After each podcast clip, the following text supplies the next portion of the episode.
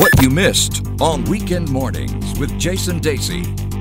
Beautiful Places on Money FM 89.3 with me, Jason Dacey, alongside author Neil Humphreys. We talk about a different destination in Singapore every week, and this is the former Ford factory, also known as the old Ford Motor Factory, Neil. And this is a bit of history, a slice of Singapore history. This is a wonderful place, Jason. And I realised when I went there for one of my books that I am inextricably linked to Ford, right? Because I grew up in a town called Dagenham, which had the second biggest Ford plant in the world after Detroit, the home of Ford, right? And every child in Dagenham is conceived in the back of a Ford, right? Let's be honest about it. I wasn't. We didn't have a car. I think I was conceived in the back of a bus. But, what number bus? The 174. Went to Dagenham-Romford. It was a long journey. But anyway, so, you know, in fact, I've often said that because Dagenham, one of my hometown in the UK, East London, had at one time the highest teenage pregnancy rate in Europe. Not something to be proud of. Blame it on the buses. I blame it on the cars. Okay. So if Singapore wants to fix its population problem, bring over the old Fords, bring over the old Ford Cortinas. But my mother worked at Ford, my grandfather worked at Ford, everybody knew someone who worked at Ford. Second thing is, and this has Singapore relevance, that Ford in Dagenham was the world's first all-female industrial strike. They made a movie about it a few years ago called Made in Dagenham, the repercussions of which are still felt across the world to this day, even in countries like Singapore. So since then, you've had, basically it was a fight for equality, payment equality, first one in the world. So that was Ford in Dagenham where I was born. Then I came to Singapore and I discovered the Ford Museum and the connection it has, and I'll come back to that. And then briefly, I went to a place called Geelong in Australia, which was the biggest Ford plant in Australasia and where my daughter was born. So Ford follows me everywhere. So Ford in Singapore, I went there because I knew about its history, and it's profound history. Firstly, let's just talk about the building. It's a beautiful Art Deco building. It was built in 1941 in Upper Bukit Timah Road. That in itself is a reason to go and see it because it's a very rare, unusual building. If you know the Bukit Timah area, one minute you've got monkeys everywhere. They're Ford workers. No, the real monkeys in the Bukit Timah forest there. Cross the road, past the Shell garage, and there it is, this Art Deco 1940s building. That's the first thing. Second thing was, it was used by the Royal Air Force before leading up to World War II to build their planes. And of course, before that, it was an assembly plant for Ford. But the key part that any Singapore student knows, 13th of February, 1942, there'd been lots of fighting in and around that area, you know, Bukit Timah area, Bukit Panjang, Choa Chu Kang, Bukit Batok. In the forest there was intense fighting between the Japanese and the Allied forces. Of course, they lost. And Lieutenant General Yamashita, the Japanese commander, he set up headquarters in the Ford factory because they needed somewhere big and open and something they could protect. They set up there, and good old General Percival, the British soldier, I'll be polite, Lieutenant General, he caved and surrendered when we now realise historians mostly accept that it was a big Japanese bluff and they only had about 2 or 3 days left of ammunition and resources and they were going to pull back. But the bluff paid off and they surrendered. Where did they surrender? They surrendered at the Ford factory.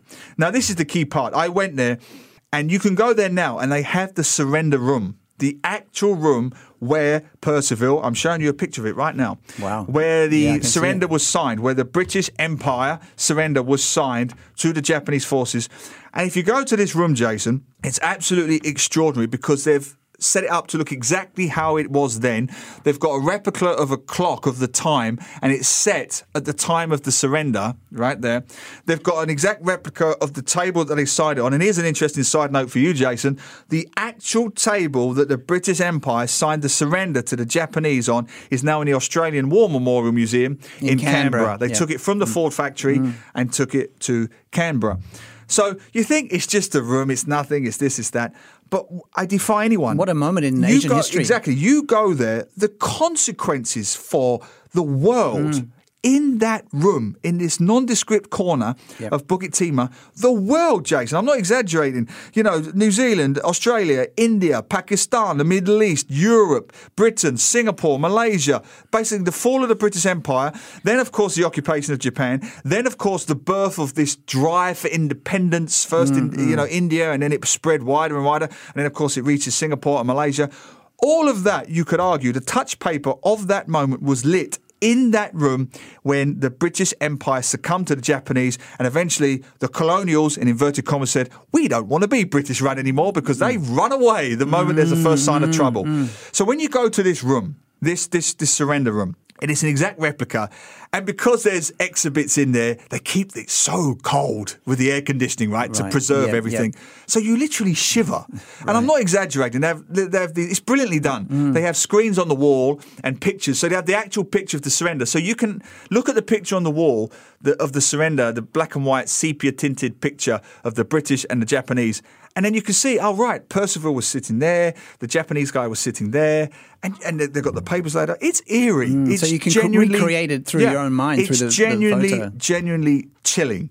Wow. So you do that, and then you get past that, and then you see a windscreen from a Ford Capri that was made in Dagenham, and your heart just sings. Your hometown. It was, because I discovered, again, eerie. My subliminal, subconscious, poetic, profound, whatever, connection between Singapore and UK is so profound.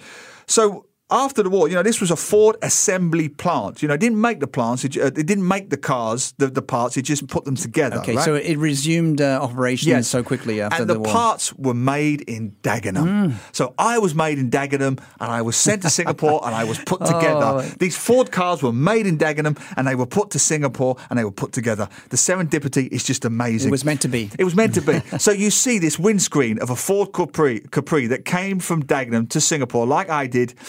And I've seen lots of action through a Ford Capri windscreen window, and that's all I'm going to say about that. You're a lot more classic than a Ford Capri, I would say. Yes, that was for your real sort of old Singaporeans who will know this, that Ford Capri used to be seen in a lot of 70s cop shows in the UK. And they were very big in Australia too. Ford Cortina, Granada, Capri. And I've checked with Singaporeans. All of these cars were in Singapore. So the uncles, the older fellas listening to this now will know exactly what I'm talking about. You couldn't watch a 70s cop show. Without seeing a Ford Capri. Yeah, cop show in the 70s without seeing a Ford of some kind. Made in Dagenham, assembled in Bukit Timah. So the history of this place, you've got great architecture, great history, great cars, just a wonderful place in Singapore that so few Singaporeans actually go to see. And when did the car assembling stop?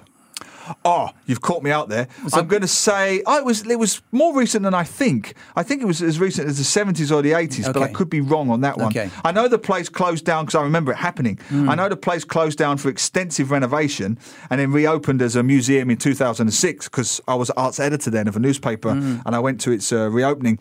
There was some controversy last year because they renamed it to, and I'm going to mispronounce this, but to the Sionnan Gallery, I believe they called it, which upset a lot of people because they felt it was kind of, glorifying might be the wrong word, but kind of promoting a very dark period in history. You're basically calling it the Japanese Occupation Gallery.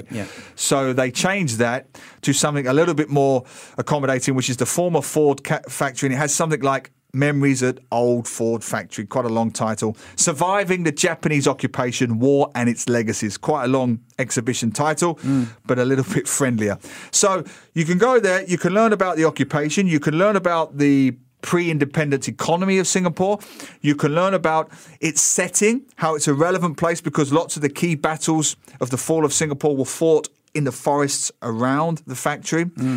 And you can learn about Neil Humphreys' backstory. What more could you possibly Dagenham want? The connection. Exactly. So it's the old Ford Motor Factory, also called the former Ford Factory on Upper Bukit Timah Road. That's a beautiful place in Singapore to check out.